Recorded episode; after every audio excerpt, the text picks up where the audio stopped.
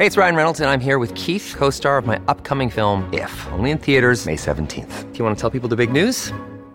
All right, I'll do it. Sign up now and you'll get unlimited for fifteen dollars a month and six months of Paramount Plus Essential Plan on us. Mint Mobile dot com slash switch. Upfront payment of forty-five dollars equivalent to fifteen dollars per month. Unlimited over forty gigabytes per month. Face lower speeds. Videos at four eighty p. Active Mint customers by five thirty-one twenty-four get six months of Paramount Plus Essential Plan. Auto renews after six months. Offer ends May thirty-first, twenty twenty-four. Separate Paramount Plus registration required. Terms and conditions apply if rated P G. Sign up to The Economist for in-depth curated expert analysis of world events and topics ranging from business and culture to science and technology. You'll get the weekly digital edition, online-only articles, curated newsletters on politics, the markets, science, culture and China, and full access to The Economist Podcast Plus. The Economist is independent journalism for independent thinking. Go to economist dot com and get your first month free. Your brain needs support, and new Ollie Brainy Chews are a delightful way to take care of your cognitive health. Made with scientifically backed ingredients like Thai ginger, L-theanine, and caffeine, Brainy Chews support healthy brain function and help you find your focus, stay chill, or get energized. Be kind to your mind and get these nootropic chews at ollie dot com. That's O L L Y dot com. These statements have not been evaluated by the Food and Drug Administration. This product is not intended to diagnose, treat, cure, or prevent any disease. Welcome to the New Books Network. Hello, everybody, and welcome to New Books in African Studies, a podcast channel on the New Books Network. I'm Sara Katz, a host for this channel. Today, I'll be talking to Professor Sheikh Anta Babu about his new book, The Muridiyya on the Move, Islam, Migration, and Placemaking. Professor Babu, welcome to the show. Thank you for having me, Sarah. So to start, I wonder if you'll tell us a little bit about your background and kind of how you, it is that you came to become a historian. Thank you, Sarah, for this question. Um,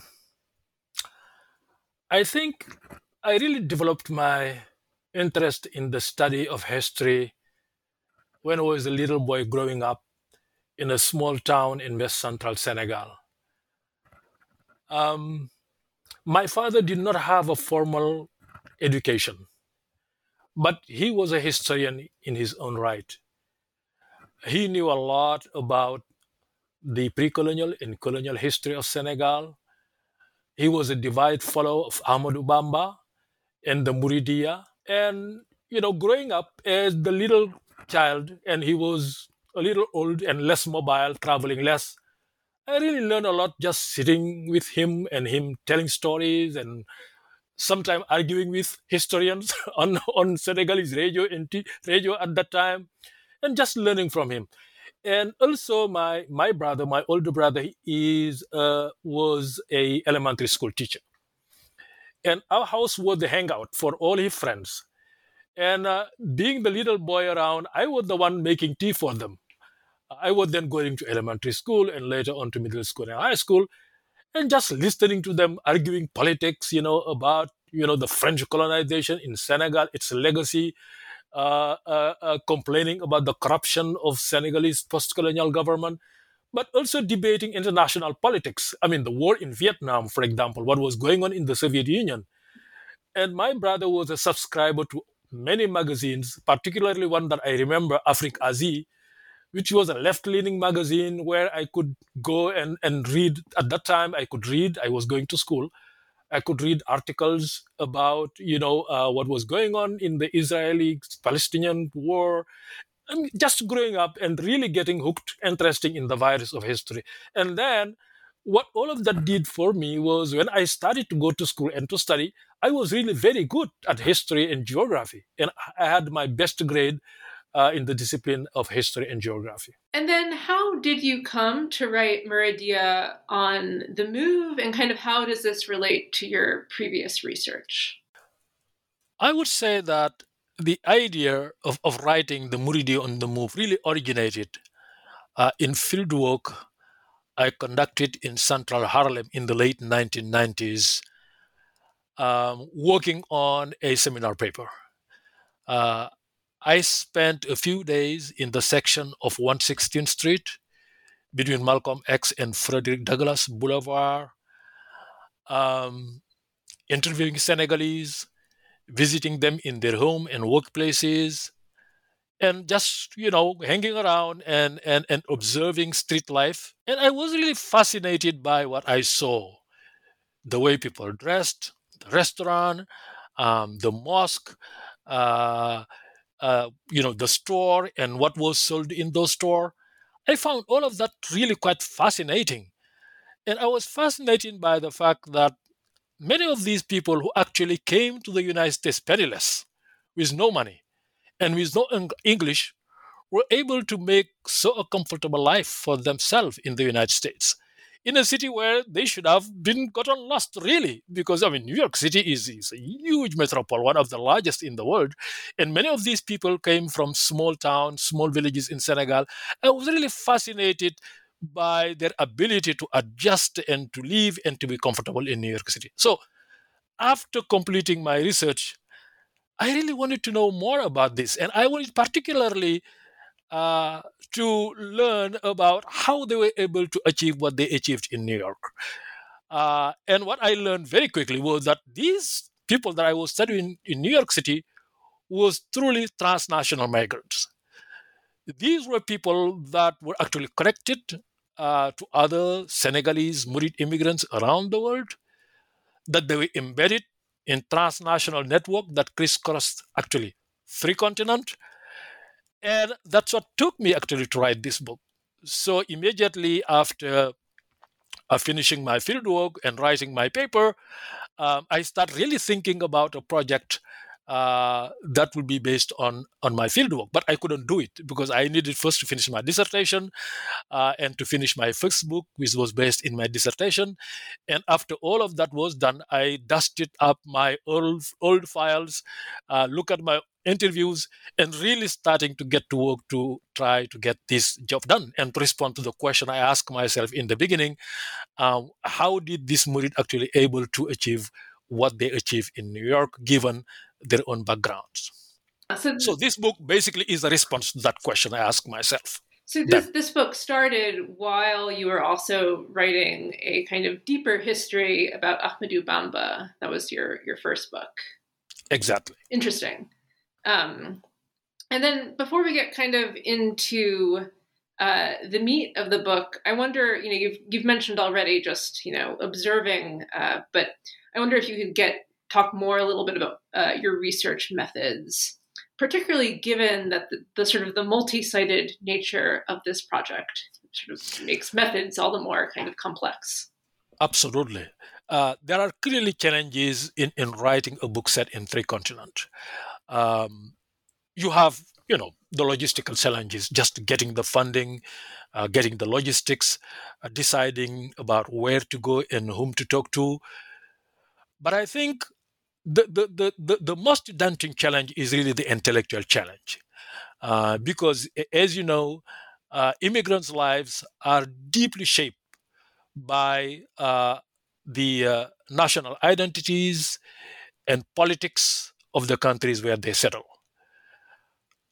And if one wants to write a truly transnational history, uh, one needs to find themes that cut across borders uh, to be able to connect those uh, uh, uh, multi-sided, that, that kind of really kind of multi-sided, that multi-sided history, and connect the stories of those of those different diaspora. And the first intellectual challenge was, was really, how do I find themes that can bring this community together, that can allow me to tell a story that cross borders, cross national identities, and cross national immigration politics and national idiosyncrasies. So I, I knew that I needed to find um, topics that can bring borders, that can bridge borders and allow me to talk, to write a truly uh, transnational history as I wanted to do. So I, I kind of uh, come up, thought about really three lines of inquiry.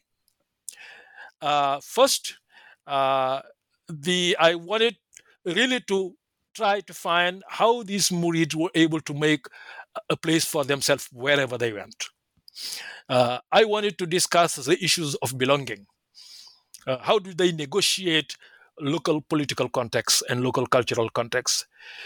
And I also wanted to learn more about how are these murids actually uh, both embedded in those transnational networks that crisscross three continents, but at the same time anchored in their cities of Touba. So I was interested really in looking at this double embeddedness. Embeddedness in the diaspora, yet firmly anchored in the city, uh, the holy city of Touba.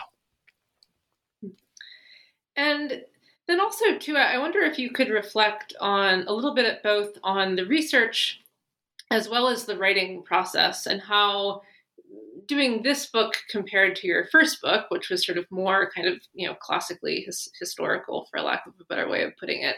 Whereas this book certainly is a work of history, but it's kind of a history of the present. And it sort of uses a lot of, you know, maybe more, it includes a lot more contemporary um, events. And um, so, yeah, I wonder how, what the process was like kind of comparing the two books, both in terms of doing the research, but also did you find the writing process itself was different for you?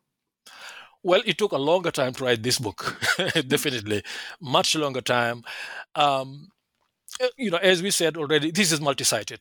The first book was based in Senegal. What I had to do was um, archival work, mostly in Senegal, some in France, and that was it. Uh, the rest of it is to do field work in the Mouride heartland of Western Senegal. That that is what, what I had what I had to do in order to be able to start sit and writing this book. Now, when you come to the Muridiyya in the move, your first challenge is historiographical, because most of the scholarship on the Muridiyya on the move, if you just go to the uh, uh, the bibliography and look at my footnotes, it's mostly work written by social scientists. It's sociologists, it's anthropologists, it's geographers, it's political scientists. It's just how the scholarship is. Historians do write about migration, uh, but they write about it differently. Mostly it's, it's in the case of Africa, for example, we have work on pre-colonial migration, we have work on colonial migration, but contemporary migration, it's really the preview of political scientists, anthropologists, and so forth. So I had to find a way to be a historian in a subfield dominated by social scientists. How can make how can I make my, my own voice relevant? And how can I write a history of this migration that engage the historiography, which is mostly science, social scientists, but at the same time satisfy my method of inquiry and writing as, as a historian? Now, one way of doing it is trying to always connect past and present. Uh, and one that something that helped me do this was I'm really continuing a chapter in my first book. If you look at my first book, there is a chapter uh, that is the last chapter, I believe, that is based on Ahmadou Bamba living in Diourbel.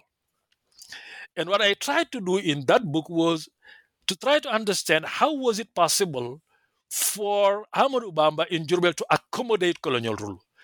This is somebody who is always looking for Dar al-Islam, a place where Islam is comfortable. But yet he was confined in the heart of Dar al-Kufr, the house of unbelief, because Diourbel was a, an escal. That's a town built by the French. And one of the arguments that I made in that book was space-making was one of the tools that Ahmadou Bamba actually used to make himself comfortable in Diourbel, using Islamic architecture uh, in order to build his houses, naming places based on Muslim names, organizing religious ceremonies, and so forth.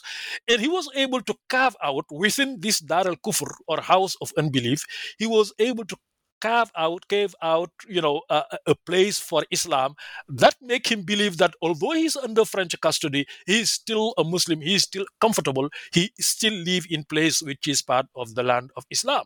So that that idea that I actually took and run with it, and really try to see how these diasporic murids are continuing to live that experience of Ahmadou Bamba by trying wherever they go to recreate a land for Islam where they feel comfortable living. And I imagine, too, if the scholarship on migration, you say it's mostly um, done by social scientists, I also imagine it's mostly done by outsiders and not people like yourself who are, in a sense, part of the Muridiyya uh, diaspora. So actually, I was also wondering if you could kind of reflect. Um, you mention uh, a little bit in the book about how your own identity as an active member of the Muridiyya diaspora, um, and that you are kind of uh, consistently in conversation with other Murids. Um, and so I wonder kind of how that feedback shaped or informed your research? Like, did you ever kind of maybe present some information and got some pushback from other people, and that kind of, you know, informed the direction yeah. your research took? Yeah. So when you write African history, and, and certainly in this case, particularly the history of Islam, um, you, you just have to, to understand that the historiography will be dominated by others, by Europeans. Uh, it, it, It's just the history of the discipline itself and the history of discipline in the context of Africa itself, because our universities are much younger than universities in the West and others. Uh, and Africans really started to write about their history only from the nineteen sixties. So that the body of scholarship that you deal with, of course, the situation has changed since. But to a large extent, when it comes to the Muridiyya, the scholarship is still dominated by voices of Americans, uh, you know, French and, and others, uh, British, who actually wrote about the Muridiyya. Now, yes, I, I, I, I try to explain in the book that um, I kind of can, uh, uh, uh, enjoy what I call the position of the insider. Uh, that I'm talking to people who sometimes identify with me uh, very much. And with him, with whom I feel a kind of bond, really. Uh, there is an advantage to that. Uh, there is reward to that uh, because it can open door that might not be accessible to others. That's that's uh, uh, uh, the upside of things. But one can should be aware also of the pitfall of the insider's uh, positionality, because you might yourself, perhaps subconsciously, indulge in uh, self-censorship. Or you might be manipulated by people uh, because you would like to preserve connection within the community. You don't want to offend people.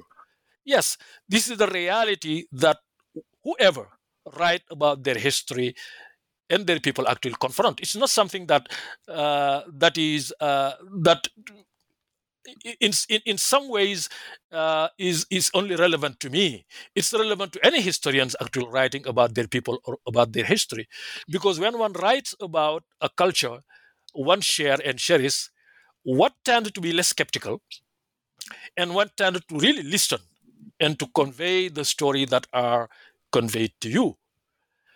But I believe that having this position of an insider. Uh, and here I'm really borrowing from uh, uh, uh, uh, uh, the French uh, scholar Paul Ricoeur, who writes a lot about the insider's perspective in history. I don't think that it's a handicap, really. Uh, I think that uh, it doesn't disab- disable our ability to write critically and objectively about the history. I think what is important for the historian is whatever your positionality be, is to be aware of the historical method of inquiry and criticism, and to apply that criticism to your sources. Whether you are an insider or an outsider, what is just important is to be aware uh, of uh, your kind of method of inquiry, uh, and critical thinking, and objectivity, and your ability to take a distance from your sources and to reflect critically. I think this is not something that only uh, should be a concern by the insider. Uh, it should be a concern about any historians writing about the history of a people uh, he actually value. Mm-hmm. Okay, so let's maybe turn um, to the book itself. Um, so in the book, you start by kind of giving a sort of a bit of a historical background of the Muridiyya, particularly in terms of migration and how this sort of reflects on the life of the founder, Sheikh Ahmadou Bamba, which you've already kind of mentioned already, um, but perhaps could you kind of expand a bit, particularly for listeners who might know next to nothing about that, that history? Mm.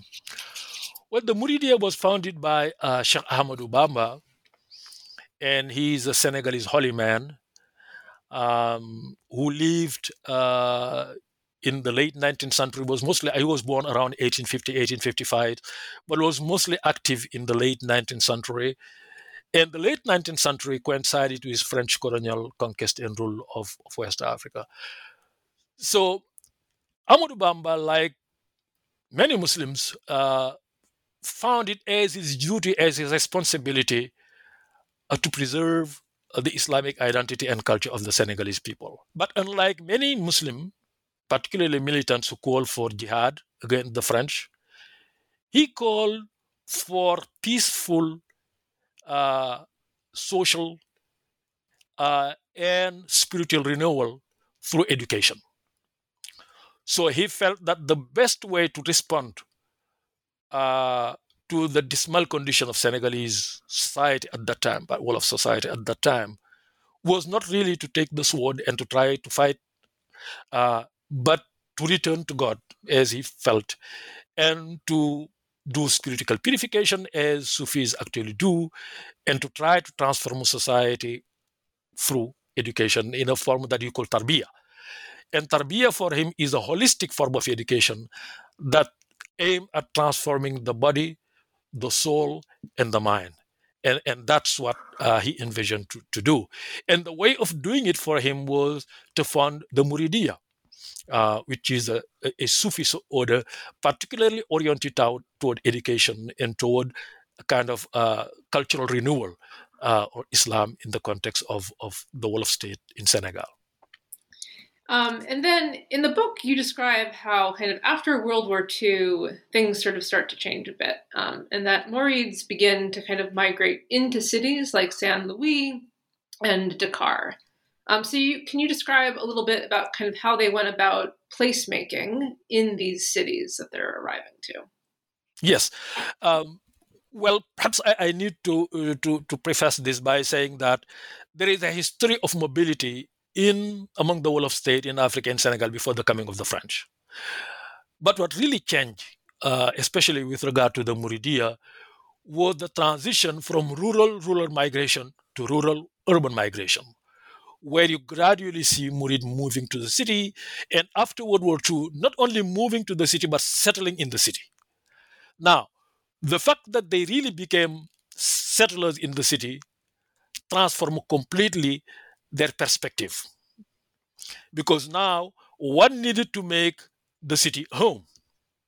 Before that, home was, you know, the holy cities uh, the uh, across West Central Senegal.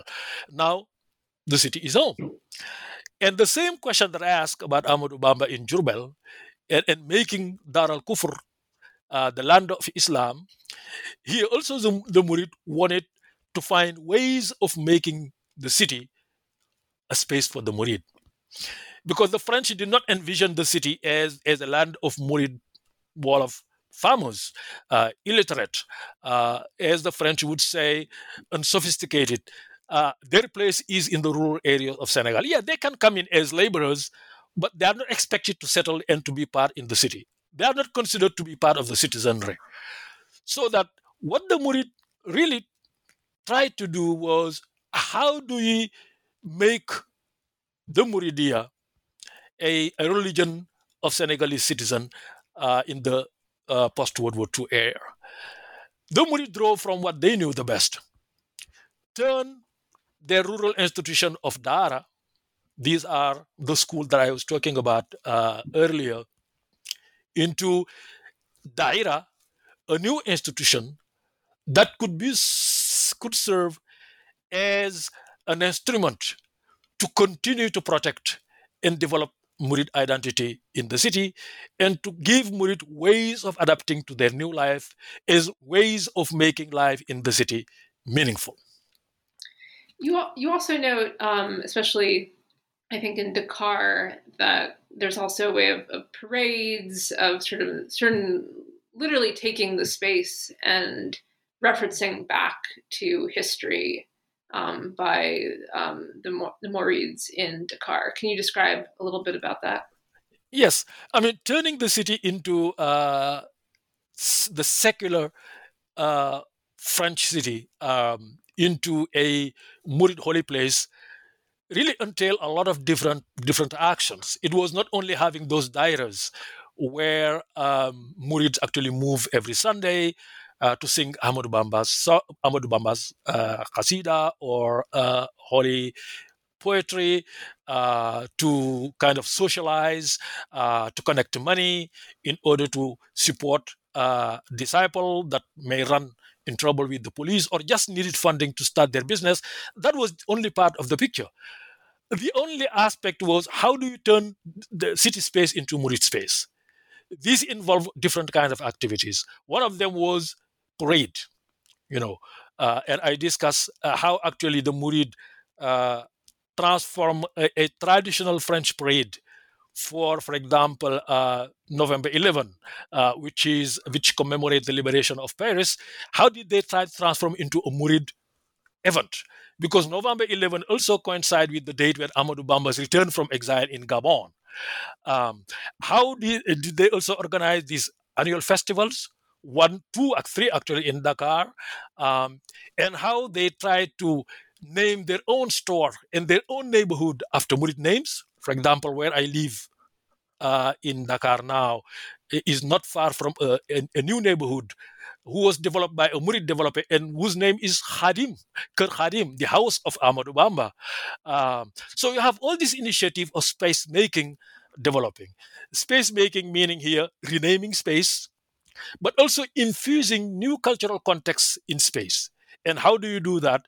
You do that by singing songs, you do that by parade, you do that by um, Uh, uh, exhibiting religious icons, and you do it also through those parades that I was talking about earlier. So all those initiatives actually help to kind of remake, to reshape, to refashion, to refashion space in a way that makes space actually align to Murid culture and to Murid uh, identity. Yeah, as you note, there is this sort of tension between sort of both Murid and colonial heritage kind of vying for space. Uh, And you mentioned that the Muridiyya faced some resistance, especially in Saint-Louis, um, among those that kind of wanted to preserve the city's colonial heritage. So can you kind of explain those tensions as it pertains to Saint-Louis a bit?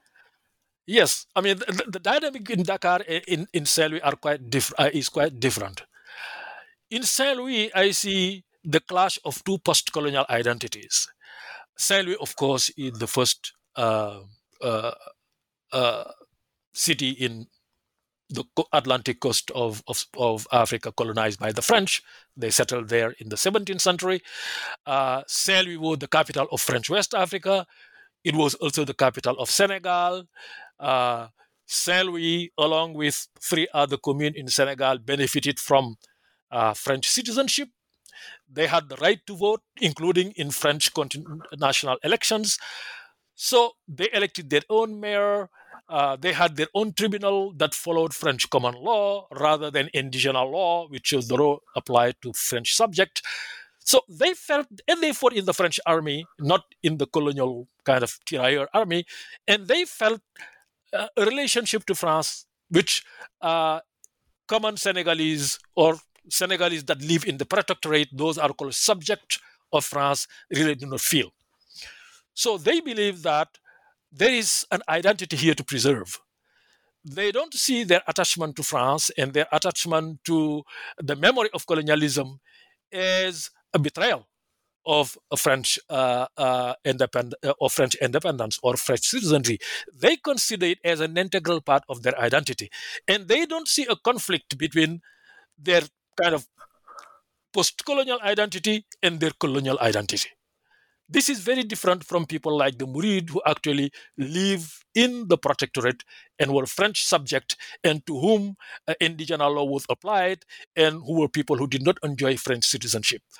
So that what the Murid wanted was to erase that colonial memory, which for them represent the oppression of their leader, Sheikh Ahmadou Bamba, whom, as, as I said, was judged actually in Saint-Louis, uh, uh, sentenced to be uh, exiled in Gabon, where he went for seven years. So that for the Murid, uh, the palace for the governor in Saint-Louis, uh, the statue of General Faidherbe, who is really uh, the colonial founder of, of, of Senegal, for, for them, all of them, all of that represent oppression. All of them represent a past they would like to, com- to forget and to erase.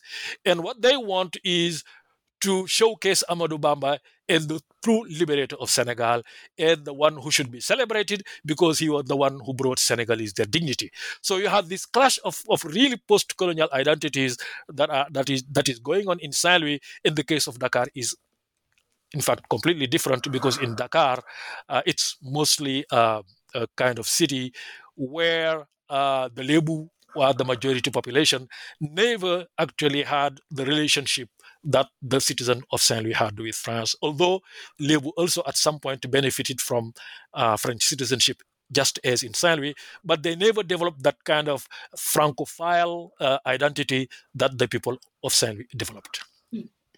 Yeah, it's very interesting. Um, so one of the first places that uh, the Mourides begin to migrate um, outside of Senegal is Côte d'Ivoire. So kind of how do they end up there? Like why why Côte d'Ivoire?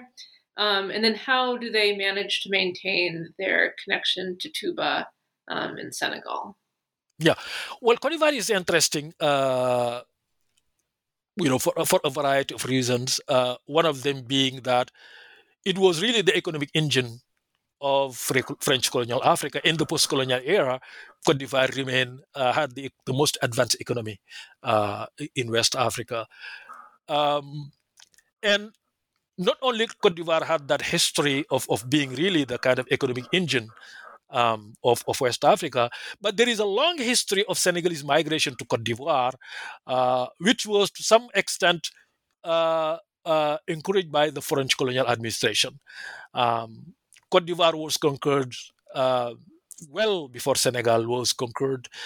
Senegal had a much developed system of education, and many of the resource, human resources that actually France, France used in its its colonies that were colonized after, after Senegal were actually administered by Senegalese auxiliaries or Senegalese helpers.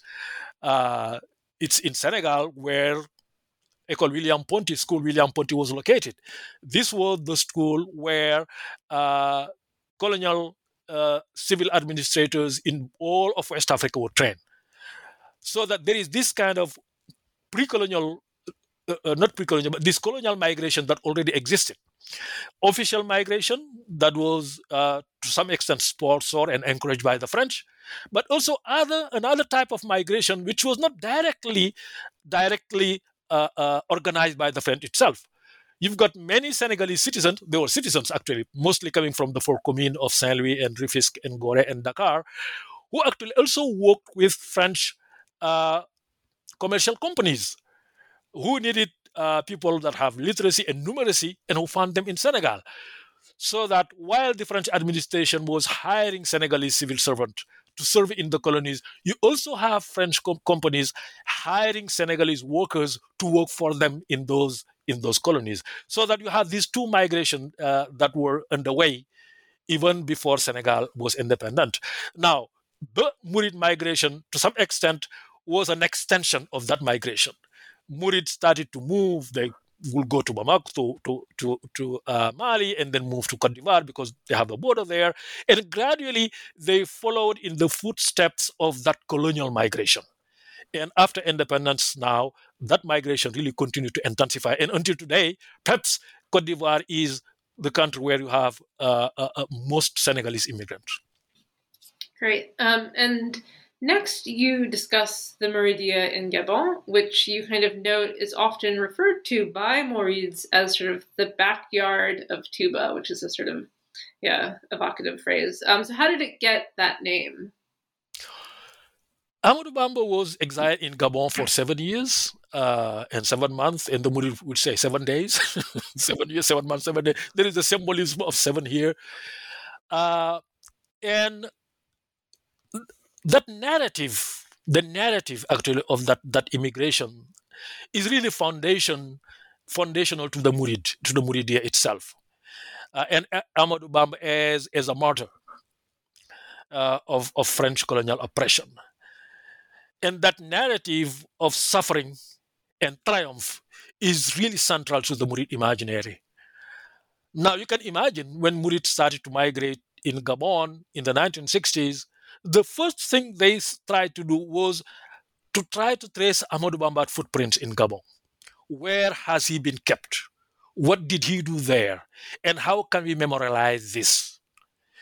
And Murid themselves in Gabon, the entry told me that Bagon is the backyard of Touba. Why? Because when we wake up here, we're probably walking on places where Ahmadou Bamba has walked. We are praying on the same sandy, uh, the same sand, the same land when Ahmadou Bamba has actually prayed. And you have many uh, sacred Murid sites in Gabon, in Mayombe, uh, in Lambarene, and also in, Brother, in Libreville, places where Ahmadou Bamba actually stayed. And for Murid, uh, the ultimate triumph would be to leave their footprints in the places where the French took Ahmadou Bamba in order to get rid for, for, of him.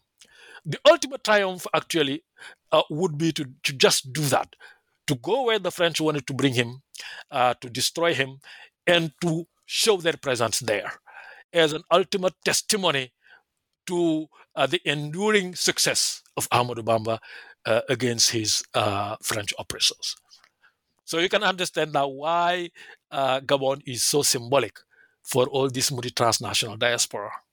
Yeah, and then sort of in the process of the Murid community sort of developing there, um, you know, how is it that they kind of reclaim the spaces that Ahmadou Bamba sort of had sort of passed through? First of all, history is important here. Uh, what, what the, those Murid told me is that when they started to uh, gradually migrate to, to Gabon uh, and started with Libreville, the capital, they asked the elders, do you know where Ahmadou Bamba actually settled, where he has been? What did he do? They look at their history, and then they look at also the Murid hagiography, where you have depiction of Gabon and what happened. And they try to match the hagiography with the space. That's where all uh, started. So the first place they wanted to uh, actually own was the place where they say Ahmadou Bamba stayed when he first came to, to Libreville, to Gabon, where they say, which used to be his makeshift mosque, and where he say is the site where the French actually tried to um, to kill him using a firing squad. And then the well, which was there, uh, which Ahmadou Bamba used actually to do his ablution, they wanted to own it because this was the most sacred place of, of the Muridiyya, besides, you know, where Ahmadou Bamba is buried in Senegal. I talk about the saga, the whole kind of uh, uh, uh, uh, uh, uh, the struggle to get this place, which was owned by a Christian who lived in France and then did not want his house to be transformed into a mosque. And then Murid started finding a way of buying it. When it was on the market, they just rushed actually to buy it. And after they bought it, they have built their uh, a, a mosque, and they have invested there the, the kind of uh, the most money that Murid actually has invested outside of Senegal. And then the, beyond that, you have also the other sites. And Murid are still struggling uh, to some extent to memorialize those sites, but it's more difficult because uh, uh, one of them is located in the heart of the tropical, the equatorial forest of, of, of um, of Gabon. They visit it, they go and they come. The other one is a city that is not that far from Libreville, uh, which actually they try also to memorialize. And there is a negotiation, for example, with the mayor of that city to try to put a plaque there, maybe build a mosque. This, this kind of work of, of, of memory is, is continuing, and every Murid generation uh, is really trying to, to make sure that the memory of Ahmadou Bamba is, is inscribed in space. His footprints is in, are inscribed in space, and the memory will, will last uh, forever. One thing that I, I, I write about also is that Murid, Murid market in Libreville, uh, the art market. And the story is it's quite fascinating uh, because uh, it was difficult for them to get the space, just as in, in the case of Dakar, Murid are not supposed to be in the in the city center, which is really the heart of the city, and which is a place for, for the French and for uh, French-educated Africans, for sophisticated people. These Murids are traders. Most of them do not even have a, a license to trade. They are mostly merchant and do not have much earn much respect. And all the struggle to get that very prized kind of real estate space, and then the, naming it uh, based on their own culture and managing it, all of that was really significant also for uh, turning Libreville into a place for the Muridiyya in the kind of place-making strategy. Yeah, it's actually a, a nice uh, segue to my next question, which is, you know, then in the book, you sort of um, move on to two chapters that kind of concern the, the Muridiyya in France, and kind of one interesting connection between this diaspora as well as the different diasporas in um, Africa, as well as uh, later a bit um, New York City, is this, like, this global art market and sort of how they are able to um, sort of latch onto that and profit on that, which I found that like a very interesting thread that connects um, a number of your of your case studies. So yeah, I was wondering if you could sort of expand a bit on kind of how does this trade develop and how is it that the Muridiyya are able to excel in this market? And I wonder too, how, how do you find this maybe contributing to maybe larger discussions about um, sort of Muslims and art? I know that's a lot, yeah. but yeah. Yes. Well, you know, uh, uh, I, I trace the origin of this this trade diaspora, uh, particularly in France, because what you see happening in France is different from what you see in Côte d'Ivoire. Um, the occupation of Mourids are different. Uh, what really started the the French uh, the France network was was really art trade, the art trade, by a specific people. Uh, they are called the Laoubé. It's a, an ethnic group in Senegal which really specialize in wood carving, and these are the first uh, entrepreneur, I call them, to really discover uh, the gold field that the trade in African art represented. Uh, and this happened after the World Festival of Negro Arts, that's how we Senghor call it, uh, in nineteen sixty-six. Uh, I've been looking at the connection, how it is that these first Murid traders who went to France actually went there just after nineteen sixty-six. My, my guess is the coming of uh, Europeans uh, buying arts In, in Senegal, really opened them up to the possibility of a market for the trade. So that many of these people that were specialized first in wood carving transformed into specializing in carving masks and carving artifacts that might be of interest to European buyers. And also turning into collectors. They started to travel across West Africa to buy art, to sell Uh, to Europeans. This is really how the whole art trade uh, started. And now gradually, other Murid followed suit. Uh, I talk about two herbs, for example, the herbs in Paris, but also the herb in Strasbourg. Uh, you know, historians and, and anthropologists, social scientists debate about the connection between this trade and Murid identity itself. Some of them see it just as a continuation of the disciple-master relationship. Uh, uh, large traders in Strasbourg and in France playing the role of the sheikh, and retailers in the street of France becoming the disciple. I think it's more complicated than that. You know, you see that I push back really in this culturalist approach uh, to migration, and I think it, it's it's perhaps, you know, simpler than uh, than that. It's just people looking, seeing an opportunity uh, to earn uh, uh, resources, uh, at the same time preserving their religious identity, to just take advantage of it. I don't think that the Murid relationship had any role to play in this. And in fact, my own research and the research of many scholars I, I actually quote in my work show that this was not something that was thought about, organized and directed by leaders. This is really a, bot- a, a bottom-up kind of grassroots migration where disciples themselves actually discovered opportunities to move around and, and sell these artifacts and just took advantage of it. Now, over time, uh, the trade uh, in, in masks, in, in artifact, gave way to other different trades. Uh, you see just people selling things in markets. You see taxi drivers. You see uh, restaurant workers. And you see even people working, working in the French industry, uh, automobile industry earlier on, uh, branching out and, and really taking advantage of these opportunities to, to use those networks actually to travel uh, to travel across uh, Europe, uh, and across Africa, and then across Europe, and even now beyond Europe and the United States even. There is another theme that gets raised um, in the section on France that comes up in other parts of the book as well, uh, which is that there is this tension within the diaspora over how much to proselytize and sort of assimilate to the host community. Um, so can you describe kind of how this tension plays out in France? Yeah. Well, this is really something that surprises me. I mean, when you write a book, sometimes you get surprised by things. I, I did not know uh, really that you've got these clashes of Murid identity uh, in the diaspora.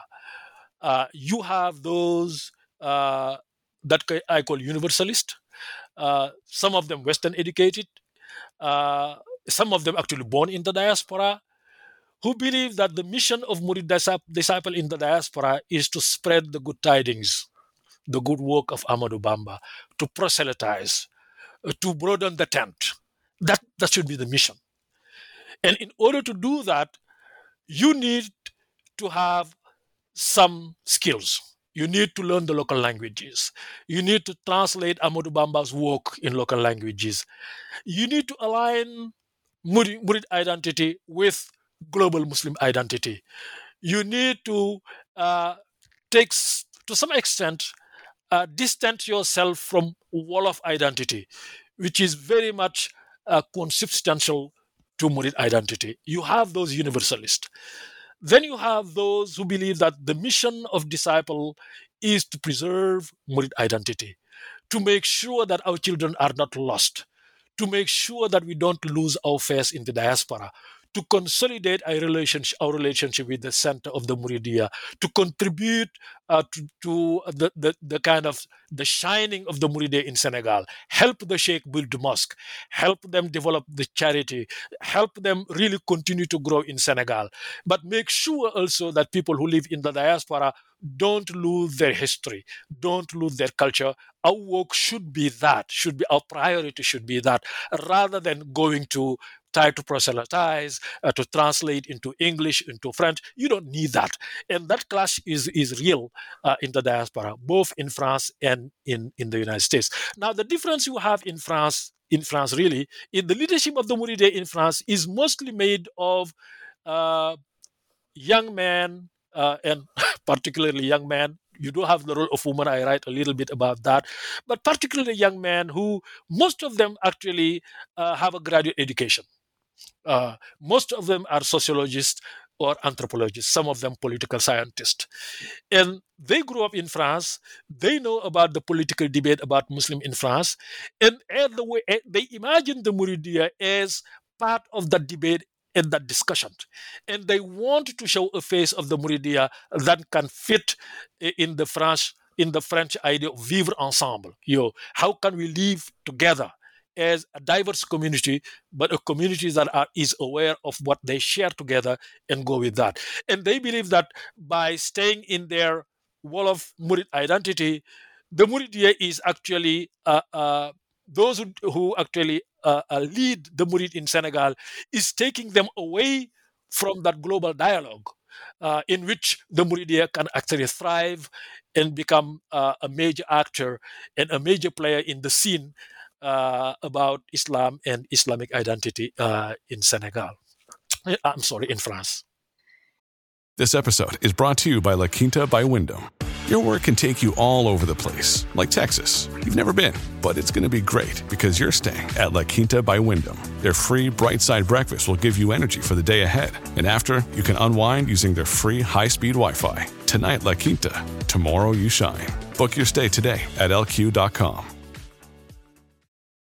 This episode is brought to you by Shopify. Whether you're selling a little or a lot, Shopify helps you do your thing, however you cha-ching. From the launch your online shop stage, all the way to the we just hit a million orders stage. No matter what stage you're in, Shopify's there to help you grow. Sign up for a one dollar per month trial period at shopify.com slash special offer, all lowercase. That's shopify.com slash special offer. And you also, you mentioned that there, you go into kind of detail about these sort of two houses um, in Paris that have very different approaches to kind of how uh, to kind of go about placemaking in the diaspora there. So can you maybe describe? Yeah. The, yeah. yeah. You have Taverny and Aulnay-sous-Bois. In Taverny, uh, the leader is an anthropologist, uh, you know, political scientist somewhere uh, who is very much committed to modernity. Um, for him, the center should be the library. He invests a lot of money in, in the library, in organizing talk. I've been there, I think, three times to give talk. And he would like to put Murid intellectuals in dialogue uh, with other Muslims and beyond, even with secular France. Uh, for him, uh, the center should be open to everybody. It should reflect Islam as a universal religion, uh, op- open to everybody. For example, uh, when you go to the center, you will see not only Senegalese and Africans, you will see also Southeast Asian, South Asian, and even people from the Balkan, actually, people from Bosnia and Herzegovina and so forth, Muslim from there, uh, in Central Europe, actually praying there. The um, sermon is done in French, not in Wolof, the local Senegalese language, and in Arabic sometimes. And you see the caller of prayer could be anybody. It could be an Arab from North Africa. It could be a French. It could be anybody. And they really, they are proud of, of, of saying that we're open to everybody. We are not tied to a country. We are not tied to a Sufi order. We are not tied to an ethnicity. And the, the, their major preoccupation is also to provide to young African of French descent a decent Muslim education, because they are very concerned about, as I write in the book, that it, the French state, uh, of course, ignore completely religion. It's not concerned about it. And as far as education is concerned, uh, Arab Muslims, they consider be, to be a little bit too radical, uh, really are leading the effort there. And they believe that they should prov- provide an alternative Islamic education that can reconcile Islam with French identity. That is not controversial. So it's really their major role. Now you go to Aulnay-sous-Bois, it's all about how do we preserve our Senegalese co- Muslim community here. Uh, here, the emphasis is not on Friday prayer, but it's on Daira meeting. Every Sunday uh, afternoon, people meet together, share food, uh, they sing Ahmadou Bamba's Qasida, they do the community's business, they talk about newborn in the community, death in the community, events happening in Senegal and how to contribute. They raise money to help the community. They start to provide some Islamic education, but in the traditional way it's done in Senegal. The teacher there is somebody who was sent by the Sheikh in Senegal to continue. The teacher at Taverny is a former um, civil servant who actually is retired now, Western educated, who is an alumni of the University of Dakar. He's the one who is giving the, the Quranic actually education in Taverny. So you can really see the differences. Uh, in, in Taverny, they don't much really put much emphasis in socializing and in sharing food, which is a major Uh, uh, religious ritual of the Murid. In Aulnay-sous-Bois, it's very important, uh, especially to get the woman involved, uh, to do the cooking, uh, to raise money, to organize events, to invite actually singers to come in to do those concert of uh, such concert of spiritual music as the Sufi do. So you really see here, uh, to some extent, two Murid Muslim identities that are, to some extent, really competing with each other. And sometimes you have tension relationship, as I explain in the book, between these two communities. All right. Um, so then the book turns to New York City. Um, so how do the different trades and jobs the Mourids do kind of change over time? Because you provide a kind of overview of that in the book. Yes. New York City is the last stage. Uh, people really started to come here in the late seventies, uh, first as sojourners coming back, going back and forth, seasonal migrant, led mostly by women first, in the first. Uh, and then the late nineteen seventies, the early nineteen eighties, you have a larger uh, migration flow coming in. Most of them are step migration, uh, step migrant, meaning migrating from Côte d'Ivoire, from Europe, and from somewhere else. And they came here with a baggage. They have already some experience uh, walking the street, walking the street of Paris, uh, perhaps walking the street of cities in West Africa and Central Africa. And then they came to New York and continued that same uh, that same tradition. Um, you know, one thing that they will really very early on specialize in is taxi driving, which you don't see in France, which you don't see in Senegal. Cab driving become become really their main uh, occupation, mostly um, driving taxis in the hot neighborhood of Harlem. Uh, not yellow cab driving, but, you know, uh, uh, those, uh, uh, I forgot the technical name of it, but gypsy. You come. Gypsy cab driving. Thank you. So gypsy cab driving, uh, and many of them paying a toll, actually, uh, you know, doing that, because I talk about the number of, of Murid and Senegalese actually died uh, in, in the process of driving taxis in those hot neighborhood. And here also, what is significant in the role of women, something you don't see anywhere else, which you see in New York with the number of, of women. Perhaps, you know, my, my uh, research among the Senegalese, uh, at particularly this, the Association of Senegalese in, Senegal, in, in, in, in America, and also among other uh, Senegalese immigrants, is there seems to be some kind of balance between the number of of Senegalese women and Senegalese men in Senegal in the migration. This is this is something unseen, never seen any, anywhere else. This is the only diaspora where the number of women may be equal to the number of men. And the reason for that is hair braiding. So hair braiding became really the gold mine of Senegalese women. They pioneered it actually. Now you have, of course, uh, women from almost all of West Africa being working as hairbraiders, and even beyond West Africa, I have seen Somali women, Sudanese women actually working as hairbraiders. But the Senegalese women really pioneered this job uh, in Washington, and then, you know, uh, in Atlanta, Georgia, and in New York. And women really are central to this. The third major job, which we see really here in, in New York, which you don't see elsewhere, is restaurant. Uh, many after you know what I'm talking about. If you've been to New York City and to Little Senegal, you certainly know about the number of Senegalese restaurants there. Um, the the uh, that are not really your typical restaurant until very recently, because these restaurants were also Grand Place, uh, and all these uh, uh, places where Senegalese worked actually became Grand Place.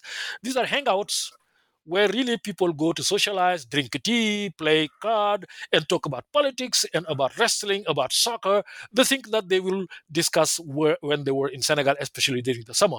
So that the street life here is, is really unique uh, compared to, for example, the street life uh, in other uh, part of the uh, Senegalese diaspora in Europe uh, and, and and in Africa. And, and this has something to say about the nature of multiculturalism uh, in the context of America. In France, where multiculturalism and what the French call communautarism is, is, is, is really not welcome, or is unwelcome, you don't see this vibrancy of Murid culture in the city. And I think the kind of multiculturalism that you see in New York City, uh, which you can see in the form of all these cultural enclaves, for example, Little Italy, uh, uh, you know, uh, Chinatown, um, all of that to some extent uh, uh, made possible uh, Little Senegal and the other enclave that you have in New York City, where uh, Murid culture and Senegalese culture in, in general is performed in the in public space. Since you, you've mentioned a bit about Little Senegal, uh, can you share kind of what is the future of Little Senegal, and kind of what are the challenges that, you know, currently uh, Little Senegal is facing? Well, uh, the future is really up in the air. It's not uh, uh, uh, hopeful, to say it mildly. Many of the people I actually in, uh, interviewed told me that it's just a matter of time before uh, uh, Little Senegal is completely gentrified, and the Africans who have been living there for more than twenty years, twenty-five years, uh, leave uh, and less uh, uh, uh, the space to uh, more affluent uh, white uh, immigrants who are really taking over. In the in the book, I describe a little bit what is happening to businesses, because business do not benefit from rank, uh, rent protection, so that a number of the store Uh, owner that I interviewed when I started to work in this book, my first uh, field work in nineteen ninety-six, ninety-seven, they are no longer around. Uh, I talk about that store uh, which used to sell Murid religious paraphernalia, which was really the headquarters of everybody. All church, uh, researchers coming to do research on Senegalese, West African in general, and in particular, that's the hangout. That's where you go. I used to go there to buy cassettes and D V Ds at the time when we had cassettes and D V Ds, to buy religious texts, to buy stuff, and just to hang out and discuss, discuss with people. That place has left because they can no longer afford paying the rent. Um, Restaurants are also moving further south where rent is affordable. Uh, many people are uh, who actually still live there are contemplating uh, moving uh, because uh, they are being offered money they can't just refuse uh, because gentrification had made rent so uh, uh, profitable now that, uh, uh, you know, Uh, the owner of those buildings are ready to pay fifty thousand dollars just for people to leave and to go to other places. There is a restaurant that left uh, three years ago. Uh, the owner actually told them that he was going to pay for the rent wherever they go for some for a number of months and give them cash to go. So that gentrification is really taking over uh, Little Senegal. And uh, I'm sad uh, to say that perhaps for a future generation would not continue to build in my own research and, and to look at the future of, of Little Senegal, but because it looks like Little Senegal no longer has any future. Yeah, some of the, the money that you cited was pretty mind-boggling in that chapter, just like how much people were being offered uh, yeah. to vacate. Uh, you also detail in this section the relationship between Mouride migrants and the African-American community Um, in Harlem and you know, New York City more broadly. Um, so first, sort of, what was their relationship like with the Nation of Islam when they sort of first started arriving? There was not a formal relationship with the Nation of Islam. Uh, and by the time the Murids started to come to New York in greater numbers, uh, Warith Deen Muhammad, who was the successor of Elijah Muhammad and who is a mainstream Muslim, really was the dominant figure of Islam in Harlem at that time. So the Malcolm Sabah's uh, temple was transformed into Malcolm Sabah's mosque. Uh, and the relationship they built in the beginning, really they built with Warith Deen Muhammad, uh, who had become part of what you might say, uh, a kind of Orthodox Islam, or mainstream uh, mainstream Islam. Now, what is interesting with regard to the Nation of Islam is what I deco- discovered in my research is many of the early American African American who joined the Muridiyya are older followers of the Nation of Islam. Many of them, including here in Philadelphia, where we live, where I live, where the leader of the Murid community, African American Murid community, many of them told me that they actually they followed the Nation of Islam before they left and came to the Muridiyya. And what is interesting here is that uh, for many of these African American Murid, they were really not satisfied with the alternative to the Nation of Islam. When they meant when they went to Orthodoxy or when they went with the mainstream Islam, they were not satisfied with the alternative. What is the alternative? These are mosques led by South Asian or led by Arabs. And many of them felt uh, unwelcome to some extent. Some even talking about uh, uh, uh, kind of racial insensitivities and things of that sort. But I think what they were looking for really was an Islamic identity that tie Islam to the way they imagine Africa and Islam in Africa. And many of them were looking something that can link them back to Timbuktu, to Jenne, to Gao, to the uh, vibrant history of Islam in medieval Africa. Many of them knew about this. Perhaps most of them did not learn about it at school, but it's really part of the kind of Muslim identity in America. Some even talk about the early Muslims that were enslaved and brought to America. They know about the history of Job Ben Salomon uh, and other Muslims that were actually came here in antebellum America. And they kind of tie their Muslim, they wanted to tie their Muslim identity in the twentieth century to a deeper connection uh, with African Islam. And for some of them, the Muridiyya offered that alternative. That through the Muridiyya, they see Timbuktu. Through the Muridiyya, they see Gao. And even through the Muridiyya, they see their ancestry. Uh, that are them, some of those early Muslims that were enslaved and brought to America uh, during the during the uh, Atlantic slave trade era. Yeah, it's interesting just like how completely opposite of a view it is from sort of the, the stereotypes that get brought about by Islam noir, for example, by the French, Um, exactly. Yeah. Uh, and yeah, I wonder too how much the the T V series Roots sort of plays um, into that kind of interest in uh, getting back to sort of Islam as practiced uh, in Africa. I think it has some it has some effect. Probably everybody they interview actually knew about Roots. One of them, who is from Cleveland, told me clearly that the two things that brought me to the Muridiyya was Alex Allee and Malcolm X. Mm-hmm. Clearly making the connection just you just talk about, that Kunta Kinte was a Muslim, uh, and that uh, the uh, among the the the the, uh, the the crime of slavery was erasing completely the identity of the enslaved, the enslaved, and erasing your identity also included erasing your culture, and Muslim Islam, as they imagine it, be one of the central element of those of those pre-colonial uh, uh, those the uh, identity of those Muslims that were enslaved and brought here. So some of them really did that, did have that connection in mind when they wanted to connect with an Islam that resonate better with the way they imagined their Muslim identity. One person who comes up is Balozi Harvey, who has a really mm-hmm. fascinating background. I mean, just his, his biography was really interesting. So who mm-hmm. was he, and kind of how does he become an important figure to the Muridiyya in Harlem? Fascinating character. Uh, Balozi's parents were followers of Marcus Garvey. So he was already nationalist. I mean, it is in his family culture, nationalism was central to, to his identity growing up.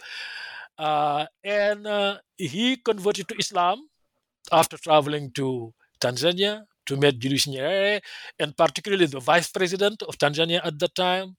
Um, that vice president's son Uh, was uh, uh, studied with um, with Balozi, Seton Hall, where they went together school, and that's how he got actually to travel to Tanzania, and that's really where he uh, converted to Islam, and then the relationship with uh, Nyerere continued even after he returned from from Tanzania.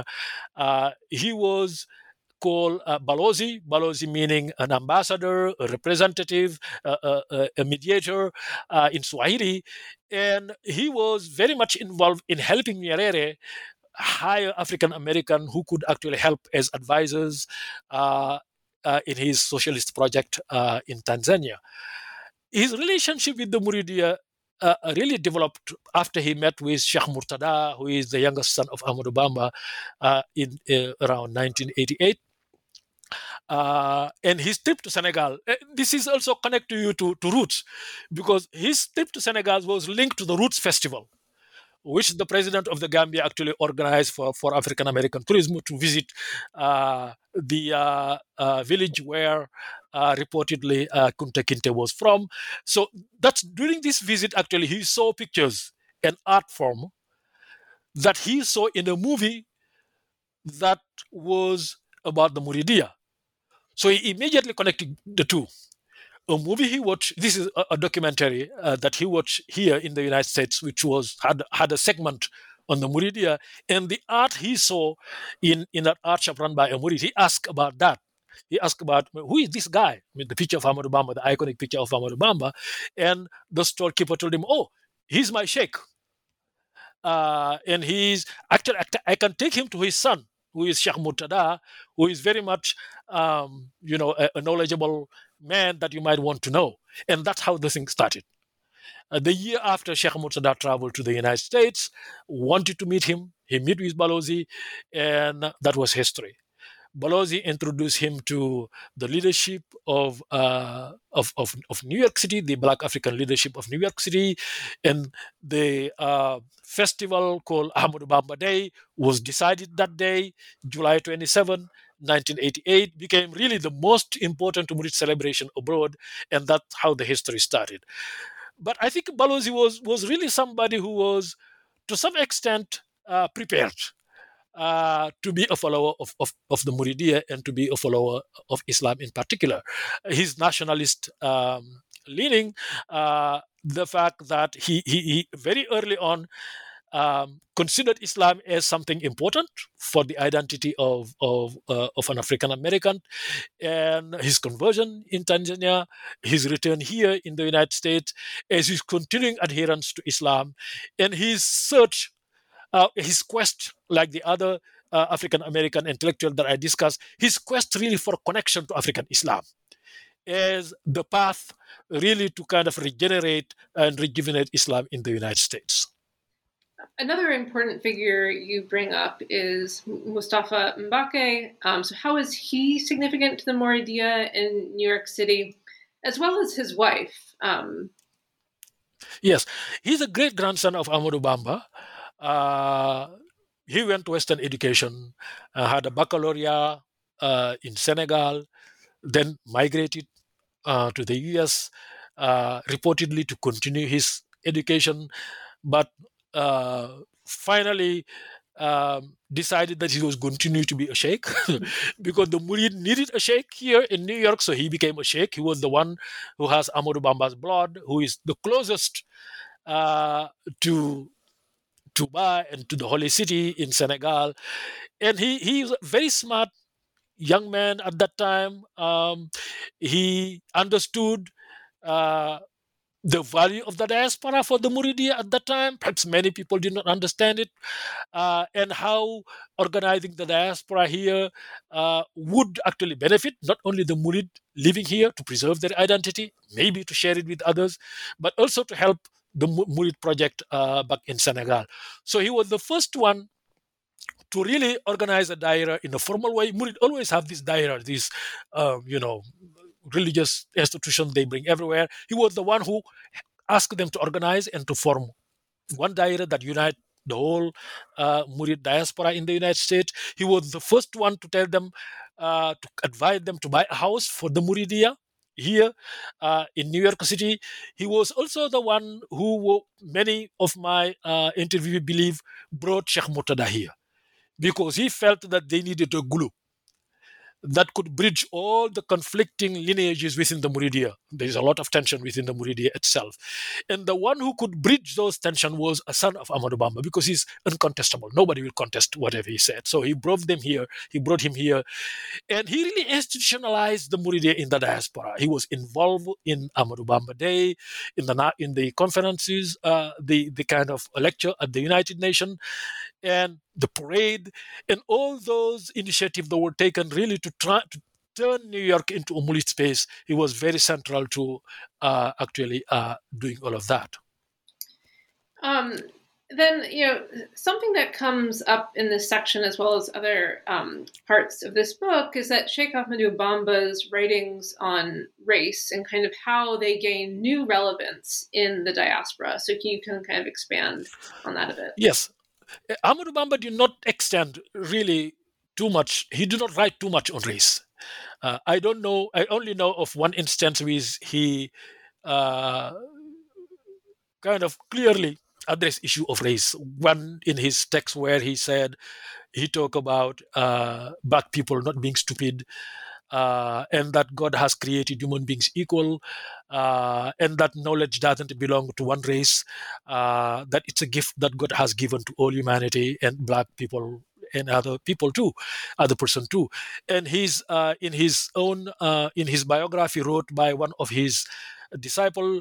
Uh, I read uh, places where Ahmadou Bamba said that he would not give his daughters uh, to a Moor, Uh, because the culture is not the same, uh, and places where he said he felt racism actually in Mauritania when he was there uh, visiting, but also in exile, and, and that he felt that those people who actually treated him the way they treat him don't understand Islam, don't understand the teaching of the Prophet Muhammad, because what the Prophet values is closeness to him, is following his guidance, and nobody on earth did it better than him. So yeah, in those instances really. But what is really interesting that in the diaspora, particularly in the United States, not in France, but particularly in the United States, this became uh, really a big aspect of their outreach uh, uh, effort toward African Americans. And when you look at, for example, the parade, the twenty-eighth July parade, there is always a banner that talk about race, that said uh, Ahmadou Bamba uh, uh, brought you know, freedom um, to, to black people everywhere, uh, the idea that uh, black people are not stupid. I mean, just the, a discourse that very much aligned also with the racial discourse in the United States, uh, in, in, in, in particularly uh, in Harlem. And, and my reading of this is that these people are clearly understood who they are. They understood their multiple identities, and they can juggle their identities, and they can uh, showcase uh, which aspect of that identity uh, could be attractive uh, in, in space and time. Uh, for example, when you have a parade in New York City uh, where you have Africans walking on the street, but their audience uh, are African American, it makes sense to bring race.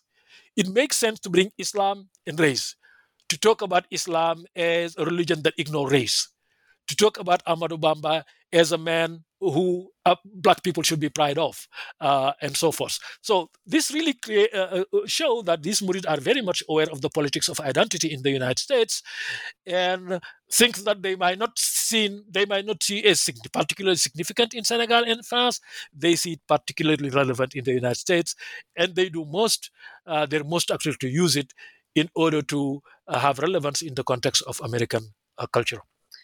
Another thing that gets brought up the most in the sections on New York is how sort of issues with generation, um, especially sort of how um, the youth in the Muridiyya in New York City, which, you know, at this point is a lot of people who are, you know, second generation Senegalese Americans, uh, often have a different kind of approach than their elders, um, particularly in kinds of, uh, you know, willingness to, say, use the internet as a form of outreach. And I'm wondering, too, if, you know, with the internet, you see a kind of decrease of burden on kind of physical acts of, of placemaking a little bit, because now, you know, the internet provides this other sort of space to do that. I have not seen that yet. Certainly COVID forced, forced the Muri to move online. You cannot do parade. You cannot do those gatherings. You cannot do sharing of food. Yes, a Muri were forced actually online because of of COVID. But so far, I haven't seen any particular um, impact that the internet is having on space making. Yes, but I think among the youth, you see different strategies of, this, of space making. They are very much comfortable in turning the internet into Murid space. This we didn't see before. Uh, physical space was very significant for the early generation of Murid. For the young Murid, particularly the group that I, I talk about briefly, Ndawi, Sering Touba, Ahmadou Bamba's missionary, they clearly see first that proselytism is important. They are not very much concerned, like their elders, uh, about preserving Islamic identity and Murid identity. Uh, they think that learning English and speaking to the to, to the English uh, to the uh, American audience is very important. They think that co-opting uh, American public culture is very important. And I, by public culture, I, and the performance of culture, I mean having barbecue uh, in park, uh, inviting people, even those who don't know what's going on, just calling them, hey, ca- come share our food and so forth. Really being quite relaxed, open. And uh, um, yeah, they believe that. And also using the internet. You know, they have their websites uh, where they advertise their events. Uh, they have uh, uh, uh, uh, uh, places with Instagram, with they have uh, Facebook pages. They very much see the internet as a space that provides opportunity for spreading Ahmadou Bamba's message. They have not yet uh, uh, uh, uh, completely uh, ruptured their relationship with the elders, but they find a space they can occupy while continuing to serve the community in some capacity. All right. I wonder if you can reflect um, a little bit on the paths kind of not taken in your research. So, for example, uh, you mentioned Italy a little bit, and then when I looked sort of through your list of interviews, I noticed that you did um, interview many people in Philadelphia, which I understand is, you know, where you live, but also Ohio and some other places that kind of don't get brought up in the book. Um, so I wondered kind of how did you decide sort of where to leave out, and do these perhaps represent, you know, potential future areas of research for you? Path not taken. I like I like your articulation, your idea here. Well, path not taken means a different book. The book I imagined when I first did my interview in New York City in nineteen ninety-six ninety-seven was to write a book about Murid immigrants in the Western world. That's that was my book. I wanted to write a book on Murid in New York and then Murid in, in Europe. And in Europe, I had three sites. I had France, Spain, Italy, and then the United States. That's the book I was thinking that I'm going to write. But then, as often happens with books, my own fieldwork told me that this is not the book you want to write. Because my understanding is I can't, I cannot write the history of these Murid immigrants without following in their footsteps first. As a historian, I have to do justice to their trajectory. I can't just have an editorial decision that this is the book I'm going to write. And when I started to do interviews across the United States, those cities that you actually talk about, and then also in Europe, I realized that almost every single migrant I talked to took me back to Africa, to Senegal first, and then to Côte d'Ivoire and to Gabon. They would tell me, okay, there is. I was a farmer somewhere, and then the drought struck in the nineteen seventies. We couldn't make any living in the countryside. Then I moved to Dakar, and then did some work in the city there, and then I moved to Côte d'Ivoire, and then from Côte d'Ivoire I went to France, and then I went somewhere. So almost there is this kind of step migration going on. I realized that as a historian, to do justice to my sources, I have to go back. So I scrapped my, my first outline, and then I went back to Senegal, did these two chapters on Saint-Louis, on Saint-Louis and Dakar, then did these chapters in Côte d'Ivoire, and did a chapter in, in Gabon before going to Europe and to to uh, to to, uh, to the United States. And what I realized is you cannot really do justice to a history of transnational African migrant without, without having a grasp of internal African migration. It's impossible to do that. Um, inner, out, inner African migration and outer African migration are completely intertwined in the trajectory of these migrants. And we've, to some extent, many scholars of migration, me included, as my first project really showed, is we really don't, don't that migration on the African continent is almost invisible. You, you really don't see it. Because what you see in the scholarship, particularly in the post-colonial era, is what people call the exodus of Africans out of the continent. You, you, you have narrative of, of desperate uh, asylum seekers uh, and refugees, Uh, this coarse migration uh, of, of desperate Africans uh, to Europe and to the United States to some extent. But the reality is, um, out of every three African migrants, two stay in the continent. African, Africa had the, had the highest rate of intercontinental migration of all continents. So I really wanted to, to get back to tell that story, which I think has not been told to the extent it needs to be. I, have, I haven't seen any work, any serious work, really, from a historical perspective that look at international, uh, internal African migration, and particularly make this connection between inner Africa and outer African migration. So the path that was taken, well, that path I just described, the path was not taken was the international migration, uh, disconnected uh, from African uh, Africa's uh, internal migration. Great. Uh, well, Professor Babu, we've taken up enough of your time, but my final question is, uh, what are you working on now, or what do you imagine your, your next project might be? Yeah. Well, I, I'm returning back to what historians actually do, mostly, a deeply contextualized history of the uh, the third successor of Ahmadou Bamba. His name is Abdul Ahad, and he is really a transformative, a transformative figure of the Muridiyya. And I'm looking at his his history, and it's it's really fascinating because his life took a trajectory that nobody predicted. Nobody predicted that he was have he was going to have the kind of transformative leadership that he had. I would like to know what it is in his own life that really make him to buck the trend and to do to do things uh, a way that is so surprising to everybody. All right. Well, thank you so much. I really enjoyed our conversation. I hope you have a good rest of your day. Thank you for having me.